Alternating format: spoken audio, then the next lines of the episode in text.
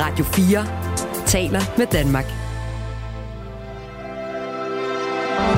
Velkommen til Mellemlinjerne. Din vært er Malte Vuorela.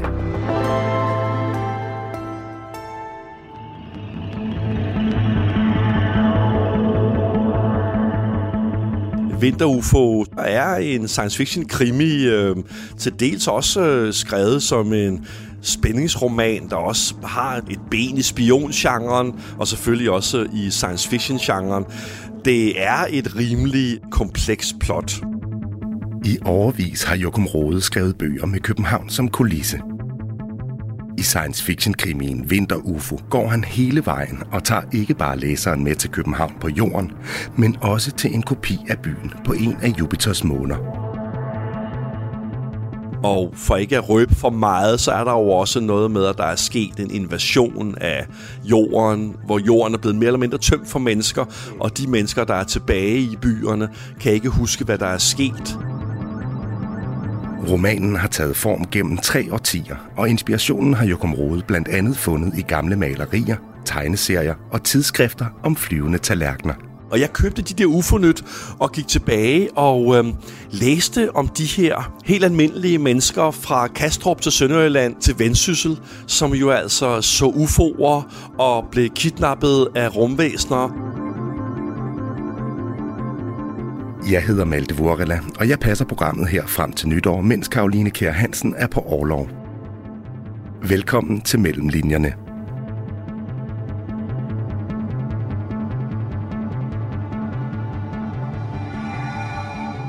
Jokum Rohde, du er københavner, ikke?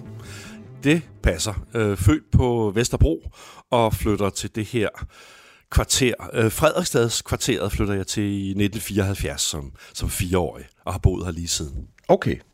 Og hvis du skulle beskrive København for en, der aldrig har været her, hvordan vil det så se ud, eller hvordan vil det lyde som sådan en slags salgspitch? Øh, jamen altså, der, der er vel salgsudgaven, og så er der, vel, og så er der jo den melankolske udgave. Godt spørgsmål.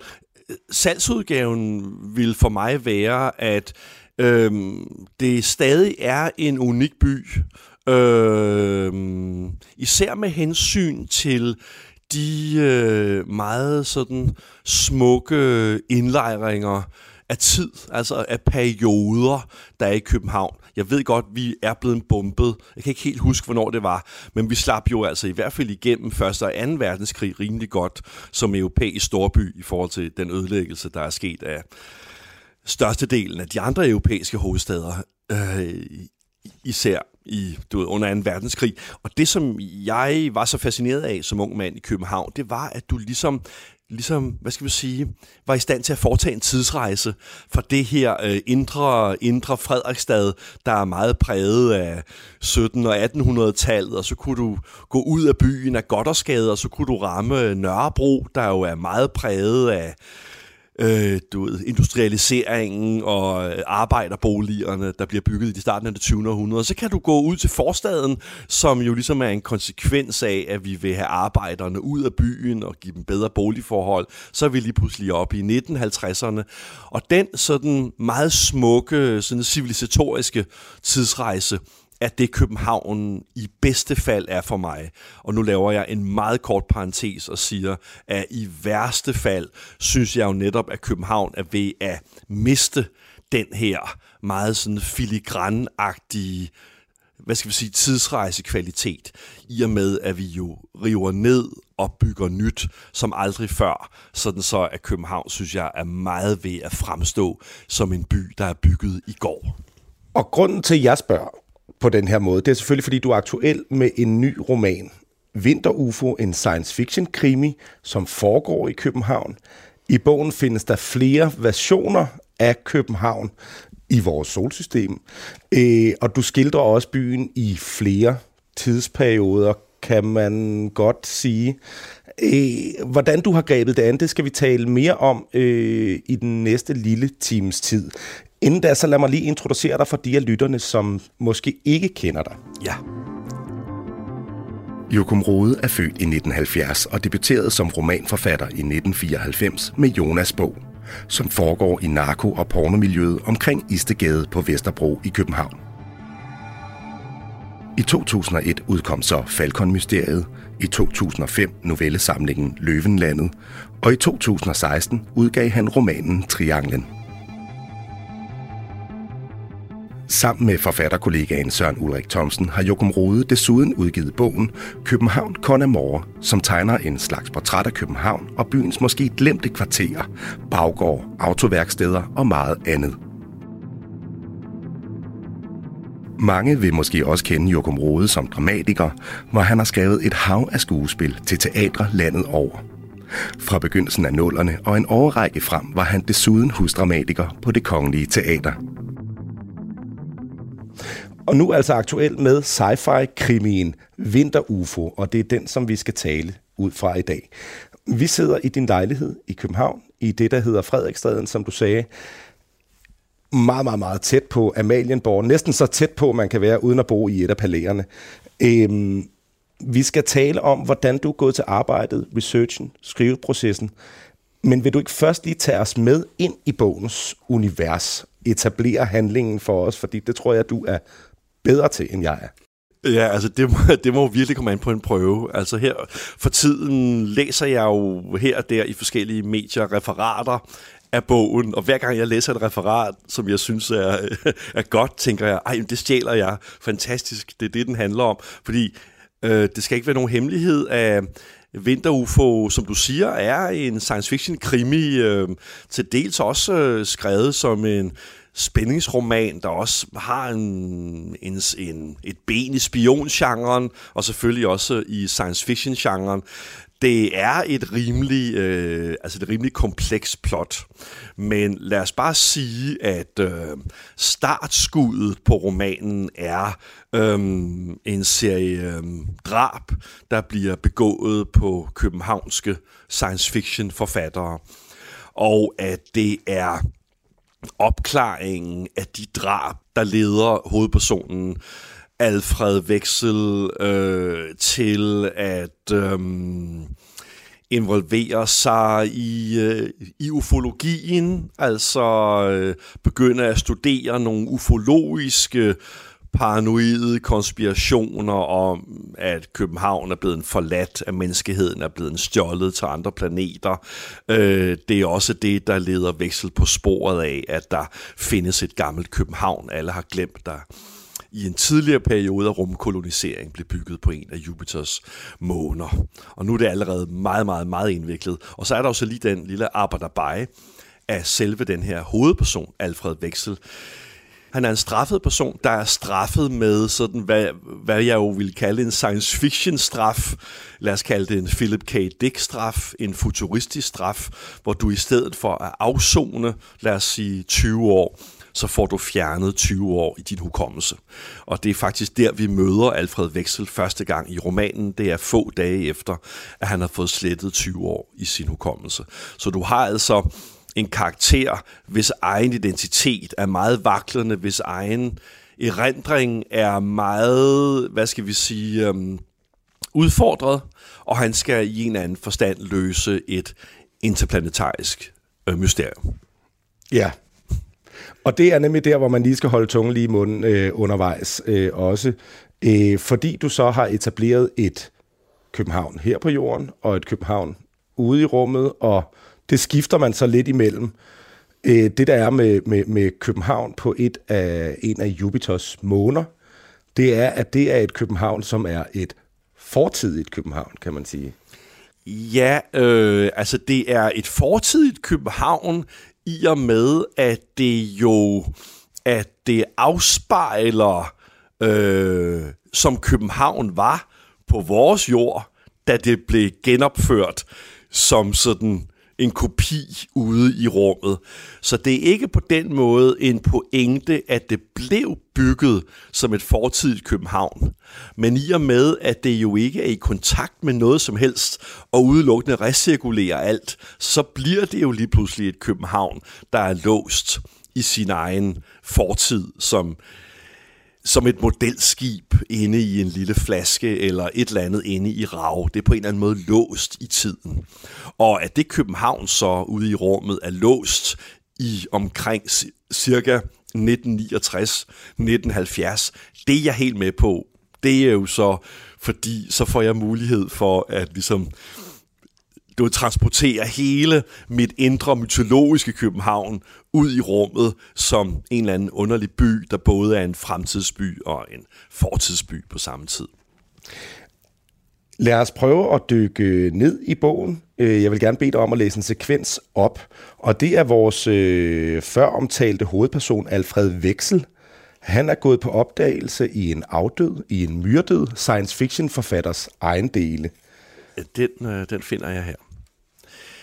Så snart Veksel var kommet hjem på pension Trianglen, låste han sig ind på Ole Henrik Løjbs værelse. På skrivebordet, på hver side af skrivemaskinen, lå stakke af papirark, tomme ark til venstre, skrevne ark til højre. En maskinskrevet side stak op fra tromlen. Veksel hev siden op. Løjbs sidste ord. Der manglede bogstaver i næsten alle sætningerne.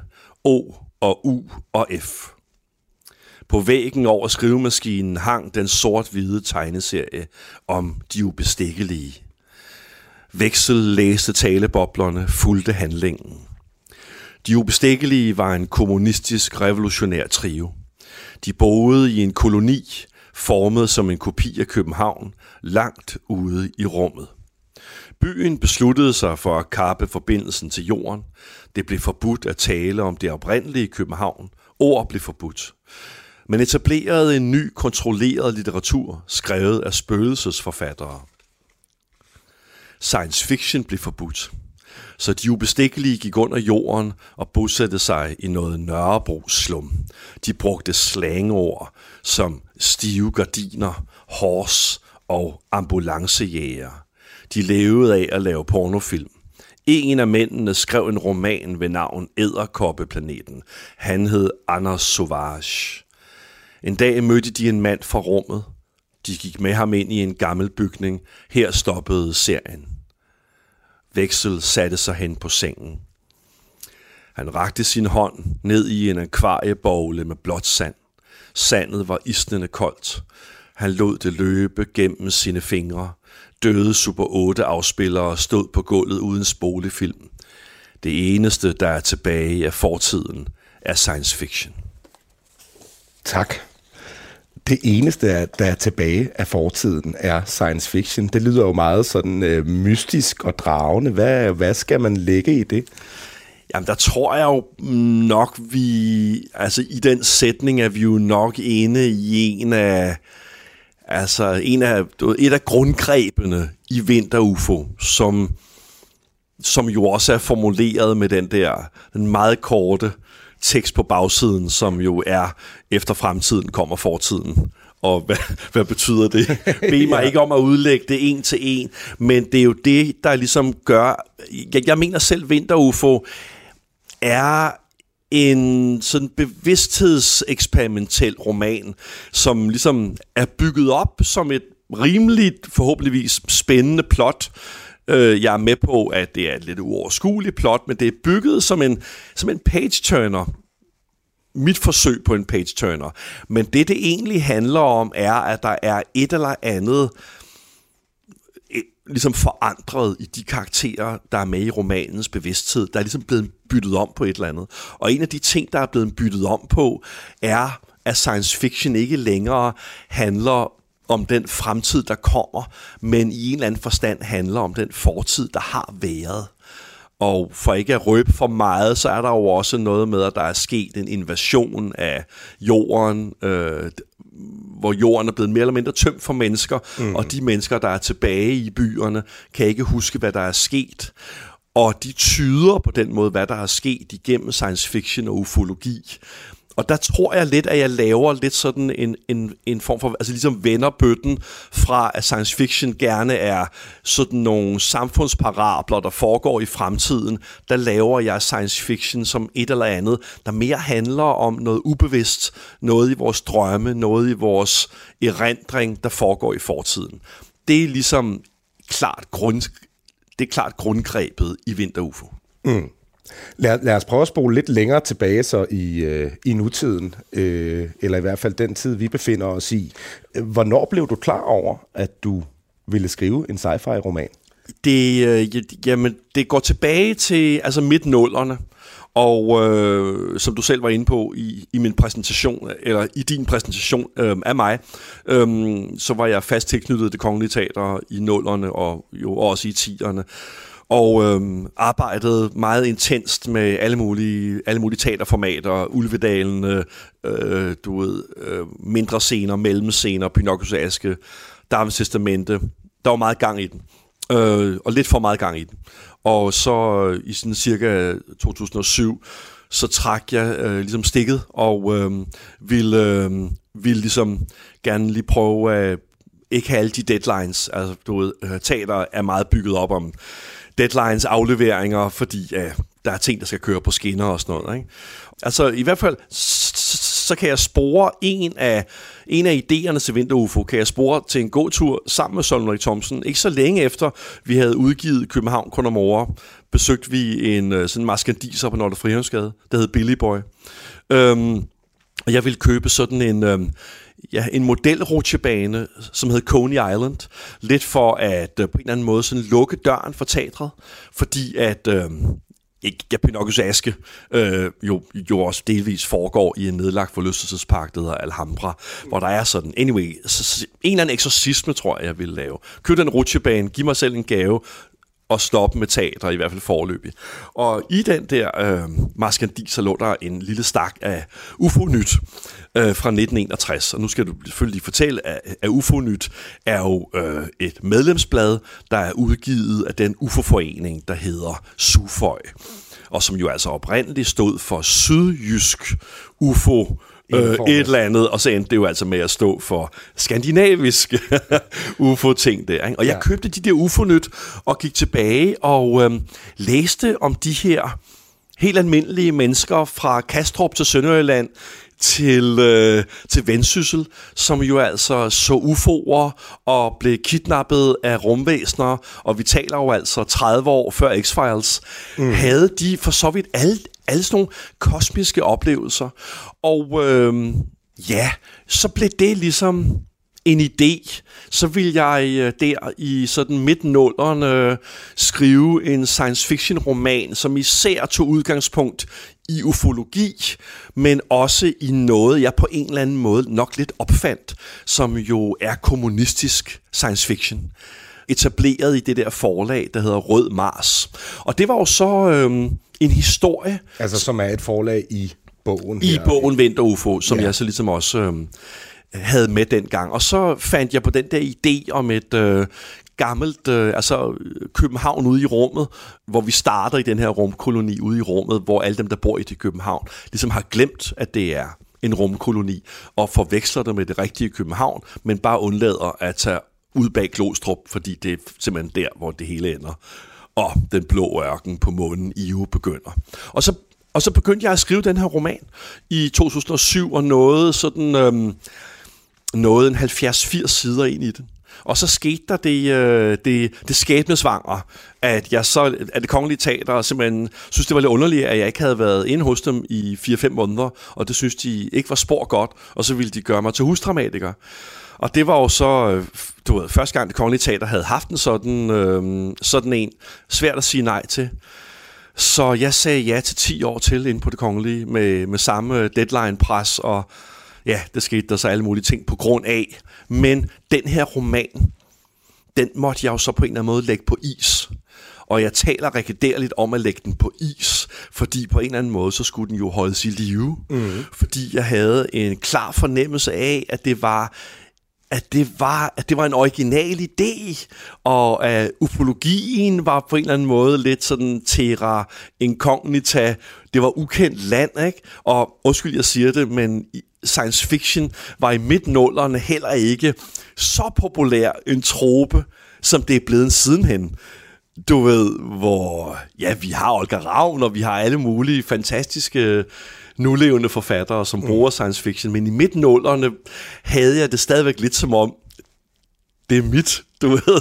Det, øh, men sådan er det selvfølgelig ikke nu, men, men dermed bare for at sige, at jeg skulle holde den her ting i live, mens at jeg spyttede øh, Ulvedals-stykker, og jeg ved slet ikke hvad, øh, ud til Det Kongelige. Og det synes jeg virkelig var en udfordring. Ja, hvordan gør man det? Altså, du har skrevet begyndelsen på en bog i midten af nullerne, eller hvad var det, to tusind og syv? Ja, to tusind og syv, ikke? Eller sådan noget der, ikke? Ja. Ja. Ja. Og så lader du den ligge i ti år. Ja. Hvordan, øh, hvordan vækker man den til live igen? Ja, og, ja, og måske lige så vigtigt, hvordan øh, du holder man den i live, ikke? Jeg fandt på en ny idé i starttierne, som, som er den her science fiction idé, om at man i et fremtidssamfund ikke straffer folk med fængselsdomme, men ved at slette samme rumtid op i deres bevidsthed. Og det synes jeg også ligesom var sådan en klassisk, måske ikke prøvet før science fiction idé, ligesom jeg synes det også er det, med en rumkoloni bygget som en gammel europæisk by ude i rummet. Og så var det, jeg ligesom tænkte, okay, der er en ny idé, at den nu er i gang med at dræbe, øh, forstår mener, at den er i gang med at dræbe hele det gamle Vinterufo-univers, eller kan det rent faktisk blive en ildtilførsel, sådan så jeg på en eller anden måde endnu en gang holder universet inde i min fantasi i live. Og det var ligesom sådan, at jeg, at jeg valgte at, hvad skal vi sige, gå til makronerne, simpelthen ligesom lidt have en parallel tilværelse ved siden af at være dramatiker, hvor jeg ligesom havde nogle rum, hvor jeg stadigvæk øhm, samlede til bunke til Vinterufo med ligesom science fiction idéer, øhm, underlige ting, jeg fandt i boghandlere, og øh, så simpelthen ligesom på et tidspunkt tænke, på et tidspunkt, så giver Det Kongelige Teater slip på mig. Det skal nok komme til at ske en eller anden dag, og så har jeg hele det her kæmpe sådan arkivmateriale op i hovedet, som jeg jo så ligesom skal, skal ordne i en form for romanform, kan man sige, ikke? Du lytter til Mellemlinjerne på Radio fire. En ting, man lægger mærke til, når man kommer herinde i dit hjem øh, og træder ind i stuen, det er jo, at øh, over en af dørene, der hænger der et maleri, som også udgør omslaget på bogen. Lidt mere nedtonet i farverne her på, øh, på væggen, men, men, men vil du ikke lige prøve at beskrive, hvad det er, vi kigger på? Vi ser på et maleri af Dronning Louises Bro i sne, altså Dronning Louises Bro, der forbinder Søtorvet med Nørrebro. Og på den snefyldte bro øh, ser vi en kvinde stå med ryggen til i en blå uldfrakke med mørk pelskrave og en blå baret på hovedet. Og der er sådan, maleriet er, er helt sådan sneværsgråt, som vi der kan huske vintre i København, kan huske, det var sådan vintrene så ud, ikke? Og det maleri, det er købt i en malerimaskandiser på Strandboulevarden, ikke så lang tid efter, jeg fik min, øh, min søn i to tusind og et, hvor jeg kan huske, at vi ligesom nu havde en lang række vintre uden sne. Og det kan jeg huske, at jeg var ked af det på mit barns vegne, at han skulle vokse op i et København uden sne. Og så gik jeg forbi det der maleri en eftermiddag, og jeg tror, det var midt på sommeren, hvor det stod i vinduet, og tænkte, jeg har aldrig købt et maleri før, jeg, jeg, jeg ligesom... Så ej, hvor jeg synes, det er smukt, men øv og sådan noget, men det, det er nok en anden, der skal have det. Men så drømte jeg om det om natten, og drømte om det også den efterfølgende nat, og købte det, og har så haft det maleri hængende der. Og det er jo så, hvad skal vi sige, et af altså grundbillederne i Vinterufo er jo, at den hele tiden vender tilbage til Dronning Louises Bro, og den der kvindeskikkelse, der står på den, og ser ind i Nørrebro, og det gør hun om sommeren, og det gør hun også om vinteren. Og på den måde har jeg nok lidt en tendens til at ligesom, ja, altså omgive mig med øh, altså billedsymbolikken øh, bag de ting, jeg skriver, sådan så, at det ligesom bliver som sådan, som jeg sagde lidt før, øh, du ved, altså en parallelverden, som jeg kan gå ind i igennem billeder og igennem spor, og så ligesom altså opholde mig i, ikke? Mm. Ja. Så, så sidder du så øh, fysisk her i lejligheden og skriver? Ja, jeg, jeg, jeg, jeg, jeg, jeg sidder så lige inde i værelset bag det her, som så også er min datters værelse, og jeg tror, hun er rigtig træt af at have mig siden dagen. Men det er sådan det er pladsmangel. Nej, så altså faktisk har jeg altid skrevet altså her i lejligheden, ikke? Og jeg er jo øh, altså øh, sådan en, der ligesom er jo sådan som teenager blev helt besat af øh, hjemløse forfattere, øh, flakkende forfattere, Burroughs, øh, Jack Kerouac, Paul Bowles og Bruce Chatwin, øh, Celine, forfattere, der om nogen er, lad os bare sige, urolige og flytter sig hele tiden. Og jeg tænkte, sådan en skal jeg også være. Og så er jeg altså siddet i den her lejlighed i snart treogtredive år og skrevet i det samme værelse. Og på en eller anden forstand, jeg fatter ikke, hvad der gik galt, altså. Nej, men altså, man kan sige, du, øh, du ser jo sund og rask ud i modsætning til måske nogle af de andre, som du nævnte. De, det er de måske en hårdere tilværelse. Point taken. Ja. Og jeg har dog jo også lige skrevet en roman, hvor vi rent faktisk øh, også, synes jeg, har en altså, rigtig fin scene, hvor Alfred Veksel øh, flyver i et rumskib op til månen. Ja. Og jo øh, vandrer ned i ensomhedens hav, og til sin store forbløffelse øh, ser, at der er fuld af millionvis af fodaftryk, men det kan vi altid tale videre om. Det er en del af plottet. ja. ja. Du, du har fundet nogle ting frem her, som vi har liggende på bordet øh, for Anders. Øh, der var dels øh, U F O-nyt, nævnte du før. Ja, altså den her, det her skriggule, smukke U F O-nyt fra juli toogtres var helt klart en, en del af bunken, og det forestiller jo altså et gult cover, og så en planet, altså jorden, nede i venstre hjørne, og så Saturn oppe i højre hjørne med den markante ring rundt omkring, og så nogle flyvende tallerkener, der flyver rundt mellem Saturn og jorden. Klassisk grafisk øh, U F O-nyt øh, billede. Mm, og øh, det er jo så igen altså det her, øh, ja, altså hele den ufologiske øh, del af, af bogen. Og det skal jo lige siges, at jeg jo på en eller anden måde fremsætter en hypotese i romanen, som rent faktisk er fuldstændig forkert, men som jo er en hypotese, som romanen forfølger som sandhed. Og det er jo det gode ved fiktion, der må vi gerne fremsætte falske hypoteser, fordi det er fiktion. Og den hypotese er jo, at U F O-observationerne følger den kolde krig, sådan så, og det er for så vidt rigtigt, at U F O'er observeres jo første gang efter anden verdenskrig, øh, så vidt jeg har kunne læse mig til. Mm. Og det er jo for, for Søren der, vi siger, at den kolde krig begynder. Men så hævder jeg jo, at det sidste U F O nogensinde er registreret i nitten enoghalvfems, som jo er Sovjetunionens opløsning.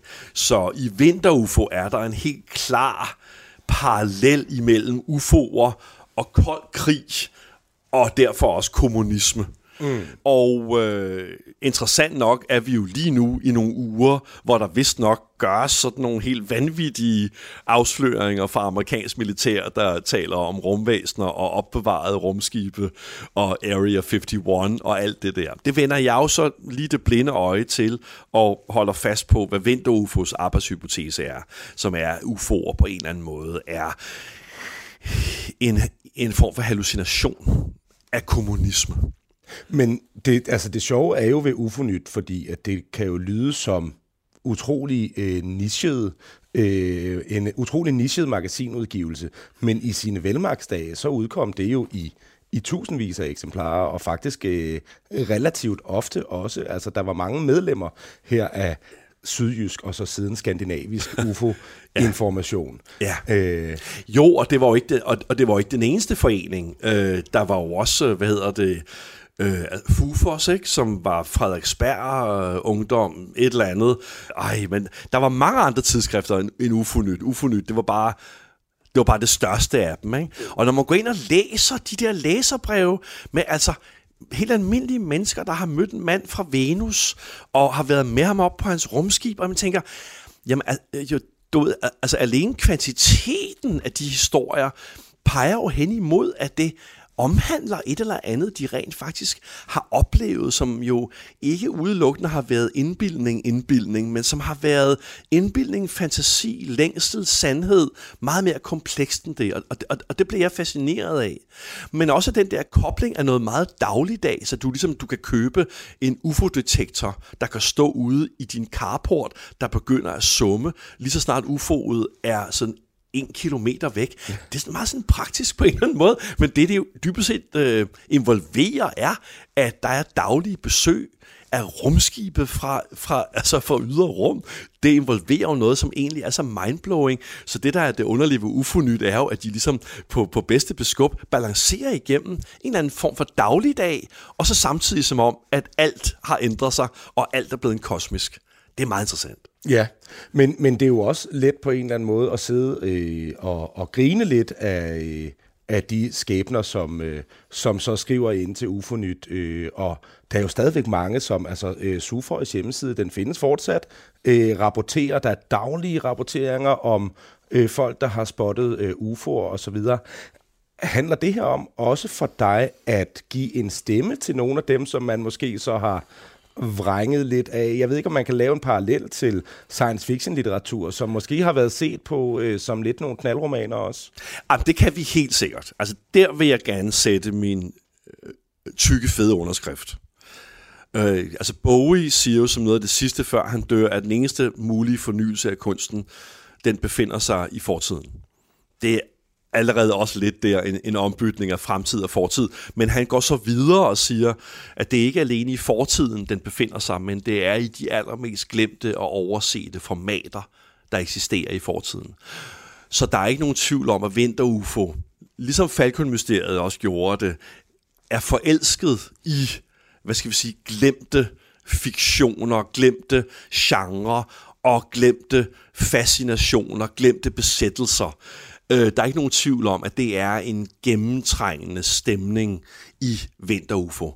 Helt kort er der også det her Psykisk Forum månedsblad, som jo var tilknyttet det forlag, der hed Straubs Forlag, som ja. Min roman hedder Straubs Forlag. Det er faktisk noget, som min gode ven Søren Ulrik Thomsen, han har fortalt mig om. Det havde ligesom forlaget lå inde ved Lille Trianglen og Dag Hammarskjölds Allé, og det forlag udgav i halvfjerdserne og tresserne sådan selvhelbredelsesbøger. Jo før New Age egentlig startede i firserne, og lang tid før doktor Phil og alt det der, der var der ligesom øh, det her forlag, som havde alle mulige maskiner til salg, som du kunne tilslutte øh, dig selv for at se, hvordan du havde det. Og øh, det har Søren Ulrik godt nok malende beskrevet for mig, øh, den der type mennesker, der gæstede Øh, Psykisk Forum og det der øh, det forlag der, ikke? Og det er lidt en gestus til Søren Ulrik, at det der Psykisk Forum øh, også spiller en rolle i Vinterufo, men det er bestemt også endnu en gang lidt mig, der har været ude i en underlig forstadsantikvar og fundet øh, ti årgange af et eller andet blad, ingen længere vil have. Ja. Og så køber jeg det, og jeg vil ikke sige, at jeg læser dem alle sammen, men jeg føler på en eller anden måde, at det henvender sig til mig med noget, vi har glemt, og som der ligger et eller andet sådan revelatorisk, altså åbenbaringsagtigt i. Skal vi prøve lige at dykke ned i øh, lidt af bogen igen, fordi at øh, jeg har fundet et, øh, et afsnit, som også knytter lidt an til nogle af de her øh, ting, som vi nævner. Vi er igen her ved vores hovedperson, Alfred Veksel. Og det er altså ham, der, der, der mangler de her atten år af sin hukommelse, som han har fået taget fra sig, øh, som en straf. Han besøger en tegneserieforretning på Nørrebro. Alfred Veksel drev omkring på Nørrebro og ledte efter håb. Han fandt en tegneseriebutik ved navn Pegasus. Et dybt lokale med en disk helt nede for enden, reoler langs væggene og snorestandere fyldt med science fiction pocketbøger og superhelte-tegneserier. Der var en anden kunde i butikken, fyren han nogle gange stødte ind i i en nærliggende spritterbutik. Grøn t-shirt, dragemotiv på ryggen. Han stod og bladrede i et nummer af Hedens Tidene og snakkede med manden bag disken imens. Snart gik han, og Veksel var nu den eneste kunde i butikken. Han fik øje på en stribe bøger skrevet af Rebecca Sola Sørensen. Han genkendte dem fra det andet Istegade. Det var de selvsamme titler, han engang havde gemt væk bag nogle andre bøger. Aladdin Station, Destination Ukendt, Marsiansk Angst, Jupiters Vrede Måner. Du siger bare til, hvis der er noget, jeg kan hjælpe dig med, lød det nede fra disken. Ja, ja, svarede Veksel. Det er jo nogle gode bøger, du står og har fat i der. Ham fyren, der lige var herinde. Øh, ja, ham med den grønne t-shirt. Ja, Anders Sauvage. Ham skal du også tage og læse, hvis du er til Sola. Anders Sauvage, spurgte Veksel. Ja, kender du ham? Jeg har hørt om ham, svarede Veksel. Ja, hvem har ikke det? Det er jo for helvede de ubestikkelige, vi står og taler om her. De ubestikkelige. Er de her? Ja, Sauvage, Sola Sørensen, Gert Vrå, de bor lige her oven på butikken i kollektivet Saturn, anden sal. Veksel satte Sola-bogen tilbage i standeren og gik ned til manden bag disken og spurgte, bor Rebecca Sørensen her, her i bygningen? Ja, det er jo det, jeg siger. Lige oven på butikken her. Altså en etage over igen. Butiksindehaveren rakte hånden frem. Veksel greb næven og trykkede den mere for at holde sig selv oprejst end for at hilse på ejeren af en tegneseriebutik. Rebecca var her. Her i nabolaget. Mit navn er Jussi. Jussi Olsen. Alfred. Alfred Veksel. Her, her skal du se Alfred. Rød Mars forlaget. Kun en skygge af sig selv. Men de udgiver dog stadig trioen her. Det forekom Veksel klogt at konversere med Jussi, i det han syntes at kende Rebecca. Og hvem forhandler hendes bøger, ja, ud over dig? Jeg tror, der er en boghandler i Nordvest, der også har dem stående, oktoberbøger, men han sælger dem vist som brugvarer for ikke at få problemer med myndighederne. Så de står side om side med gamle Rød Mars udgivelser fra den store tid. Du siger, problemer med myndighederne, Jussi, er, er science fiction forbudt? Vidste du ikke det? Det er forbudt at formidle science fiction, og det er i den grad. Men man må gerne sælge det som brugte bøger. Efter er som bekendt før. Og hvad med ufologi? Ufologi, du mener ufonyt og aspekter sådan? Ja. Ej, det er der ikke nogen, der spørger på længere. Har I ikke ufoer? I? Hvorfor siger du I? Jeg mener, vi. Vi har ikke ufoer. Jussi så forbi ham og lyste op. Veksel vendte sig. En bleg og rystende mand dukkede op ude fra eftermiddagen og gik hen og lagde nogle sedler bag disken, eller på disken. Jussi gav ham en pakke, og manden forsvandt hurtigt, men ikke uden at skæle ondt til Veksel. Det var Gert Vrå, du lige mødte der. Altså det tredje medlem af de ubestikkelige, præcis, og ham der tjener pengene. Han er forsøgskanin hos Psykisk Forum under Straubs boghandel. Forsøgskanin? Ja, du ved, de forhandler alskens psykisk maskineri, bevidsthedsudvidelsestanke, flimmerapparater, sygdomsdetektorer og selvfølgelig alle tænkelige former for medicin, trips, belladonna, hashish og så videre. Det hele bliver afprøvet på Gert Vrå. Han betaler huslejen for Saturn. Aha, og så skriver de altså science fiction. Rebecca Sola Sørensen, hun skriver kun science fiction. Tak for det. Og det var jo, som du lige øh, nævnte før, øh, vores science fiction forfatter, stakkels Gert Vrå, som øh, bliver udsat for alle mulige forsøg øh, for at kunne betale til huslejen. Og det har du øh, fundet inspiration til i den her folder. Øh, ja, det har jeg jo så tyvstjålet i de der fem årgange, jeg har Psykisk Forum. Der er jo ja. også en anden ting, der optræder i romanen, som er det, der hedder psykisk fotografi, hvor der jo altså er et andet månedsblad i Psykisk Forum, der blandt andet om, øh, omhandler en amerikaner, som altså kan, kan sætte et kamera op til panden, og så fotografere det, altså hvad han tænker. Ja. Det er jo ret fantastisk. Det er ikke kommet på markedet, det kamera, og øh, måske var det kun ham, der kunne det, men forstå mig ret, hvis man ligesom du tilstrækkeligt på daglig basis kun læser sådan noget ufonyt og Psykisk Forum og den her ufomyten og de psykiske fænomener og ufo-fænomenet og science fiction og jeg ved slet ikke hvad, så begynder man jo i en anden forstand, om ikke at tro på det, så bliver man jo besat af det, ikke? Og jamen, det skal ikke være nogen hemmelighed, at jeg kan meget godt lide at være i sådan en trance, mm. hvor det på en eller anden måde bliver sådan lidt, både noget jeg dagdrømmer, og noget jeg drømmer om om natten, og spørg min familie, jeg synes ikke, det har indflydelse på mig som privatperson, men jeg kan meget godt lide, at det ligesom bliver en tilstand, som jeg har været i. Men det skal jo så siges, at den her roman har jeg været i ret længe. Ja, ja, det kan man, det må, det må man jo forstå. Øh, jeg, jeg er lige nødt til at spørge Jussi Olsen, som han møder her i øh, tegneserieforretningen. That's the one. Øh, altså, hvad mange jo ikke ved, er jo, at Jussi Adler Olsen jo har en fortid inden for det her tegneseriemiljø, og også øh, i de her tegneseriefanzines, Hedens Tidende, øh, Proxima, Sær og Kær, der kom omkring nitten halvfjerds. Og Jussi åbnede jo simpelthen den her tegneseriebutik Pegasus, der altså oprindeligt lå på Blågårdsplads, hvor den også ligger i min roman. Og hvis du læser de her gamle science fiction fanzines, er Jussi altid med ind over med et læserbrev eller to. Klart øh, var det virkelig hans miljø og hans univers. Radio fire taler med Danmark. Du nævnte lige et hæfte, der hedder Sær og Kær, øh, som du har liggende her yeah.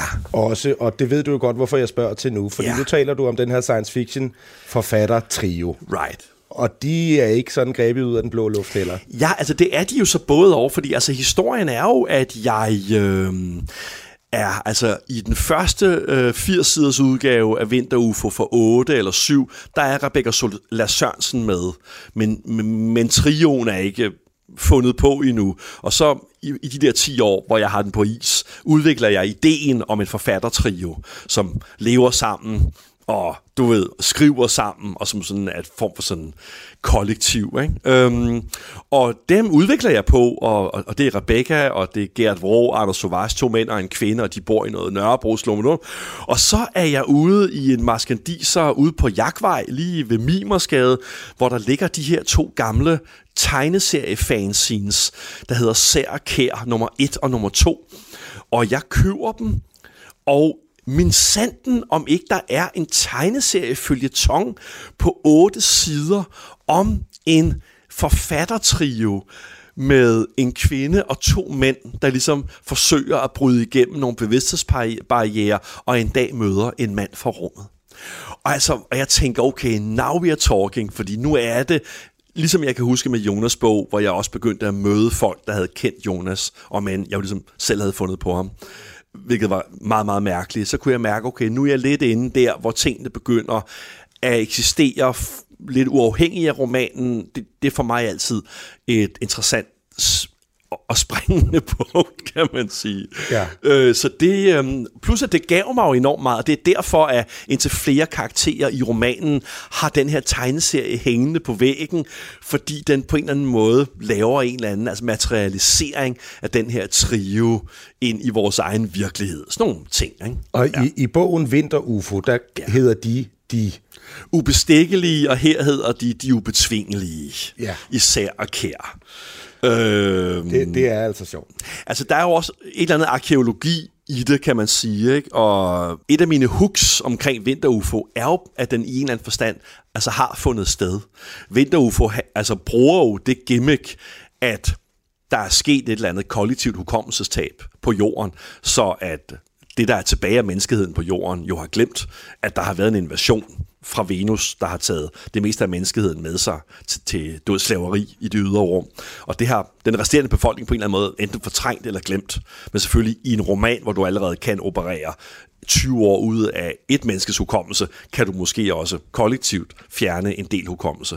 Alt det her får ledet mig frem til at sige, at Vinterufo på en eller anden måde foregiver at have fundet sted på et eller andet tidspunkt i vores historie, som et eller andet, vi har glemt.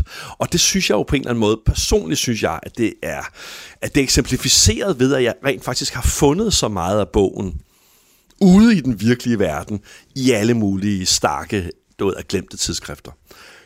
Og altså tiden, den iler virkelig for os, men der er noget, jeg, jeg, jeg, jeg gerne vil komme ind på også. Øh, vi hørte om i det første afsnit, du læste op, der øh, blev der nævnt det, du kalder spøgelsesforfatterne. Fordi der er, øh, vi har jo science fiction-forfatterne, de fungerer på sin vis sådan under radaren. Øh, og så er der de andre spøgelsesforfatterne. Hvem er det, de er? Ja, altså spøgelsesforfatterne er jo en gruppe, altså en gruppe anonyme forfattere, der skriver den samlede københavnske litteratur i det der København op i rummet. Ja. I det København har man ligesom valgt at øhm, afskære forbindelsen til det rigtige København, og på en eller anden måde foregive over for byens befolkning, at det her er det rigtige København. Der findes ikke andre. Og det har man altså blandt andet gjort ved at lave en meget kontrolleret litteratur, som alt sammen er skrevet af nogle anonyme spøgelsesforfattere i Carlton Bio. Og de udgiver alle sammen under et navn, og det er Mørk Atlas. Og Mørk Atlas er i gang med en meget lang selvbiografi, som foreløbig er nået til bind et hundrede og fireogtyve. Ja. Det har jo ikke noget at gøre med Knavsgaard. Men anyway, øh, de her spøgelsesforfattere, dem har jeg, dem har jeg modelleret på al den der popviden, jeg har om dem, der jo rent faktisk skabte superhelteuniverserne.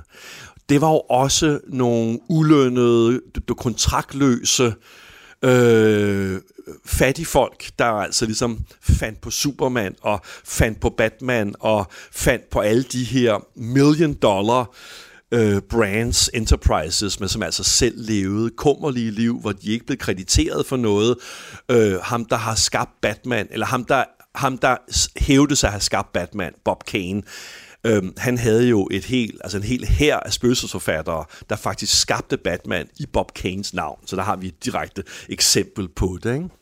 Den ene af spøgelsesforfatterne ja. hedder jo... Børge, Børge Sola Sørensen. Ja, det var ikke ham, som jeg øh, stussede over. Det var faktisk en, som øh, øh, hedder Jonas Rohde. Du hedder jo Jokum Rohde og har skrevet Jonas' bog. Hvad skal vi lægge i det? Altså, du har jo også en fortid som, hvad skal man sige, eller nutid som freelancer, manuskriptkonsulent og en eller anden, som opererer i kulissen. Er der en eller anden form for øh, kritik indlejret i det også? Øh, og det synes jeg virkelig er et, altså det, det synes jeg virkelig er et skønt spørgsmål. Øhm, der er jo i hvert fald Du, jeg, jeg er en kvalitet i mig, ikke? Som man godt kunne kalde industriel, hvis jeg lige må få lov til at kvalificere det, fordi det er jo et fyreord af uvisse årsager, fordi det, der jo er så smukt ved science fiction forfattere, det er jo, at de fleste af dem har jo skrevet over fem hundrede bøger.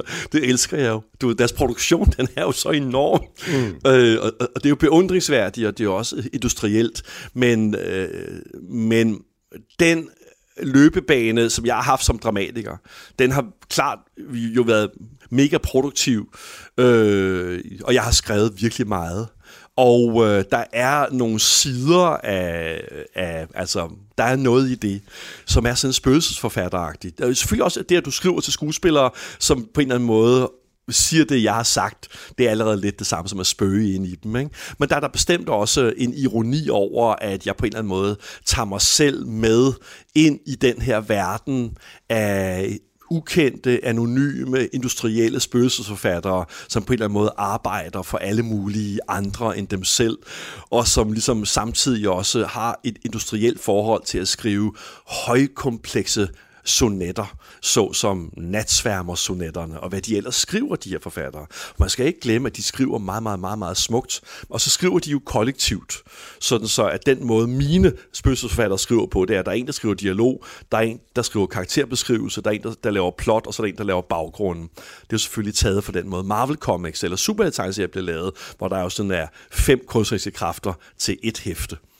Så det er noget med, at jeg jo ironiserer over vores idé om den unikke, autonome, ubestikkelige forfatter, som udelukkende, forstår du, hvad jeg mener, skriver ud fra nogle helt sådan du, personlige, uantastelige mål. Så i det København, jeg beskriver ude i rummet, der er det ligesom en fiktion.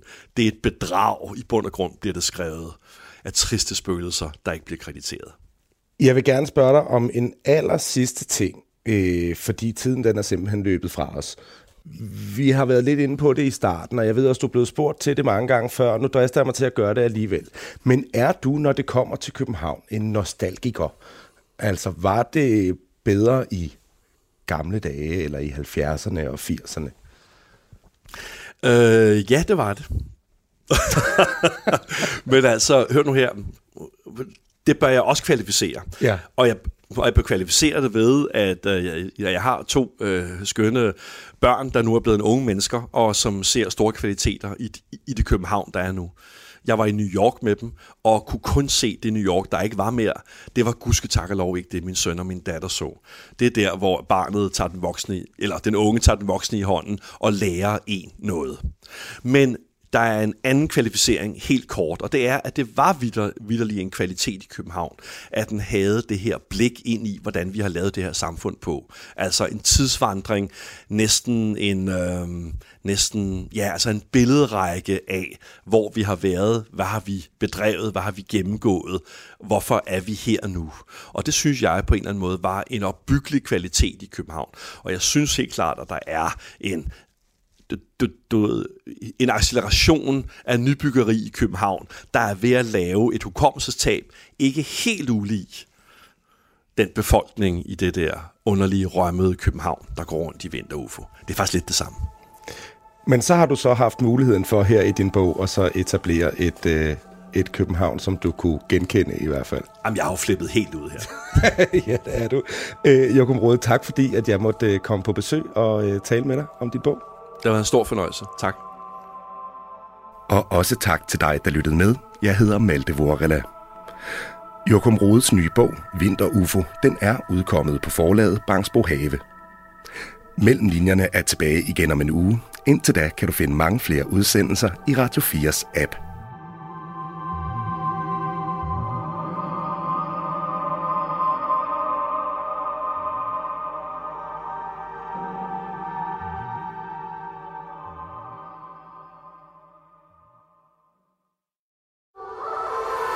Musik er en hurtig genvej til at komme ind bag facaden. Hvis man skal sige essensen af, hvem er jeg, så er det de samme. Ind bag den offentlige person. De synger også irriterende godt. I Portrætalbum bruger Anders Bøtter musikken til at vise nye sider af sine gæster. Gita Nørby, Tim Christensen, Sofie Gråbøl, Anders Agger, Allan Olsen. Både dem, du er fan af, og dem, du ikke troede, du havde noget til fælles med.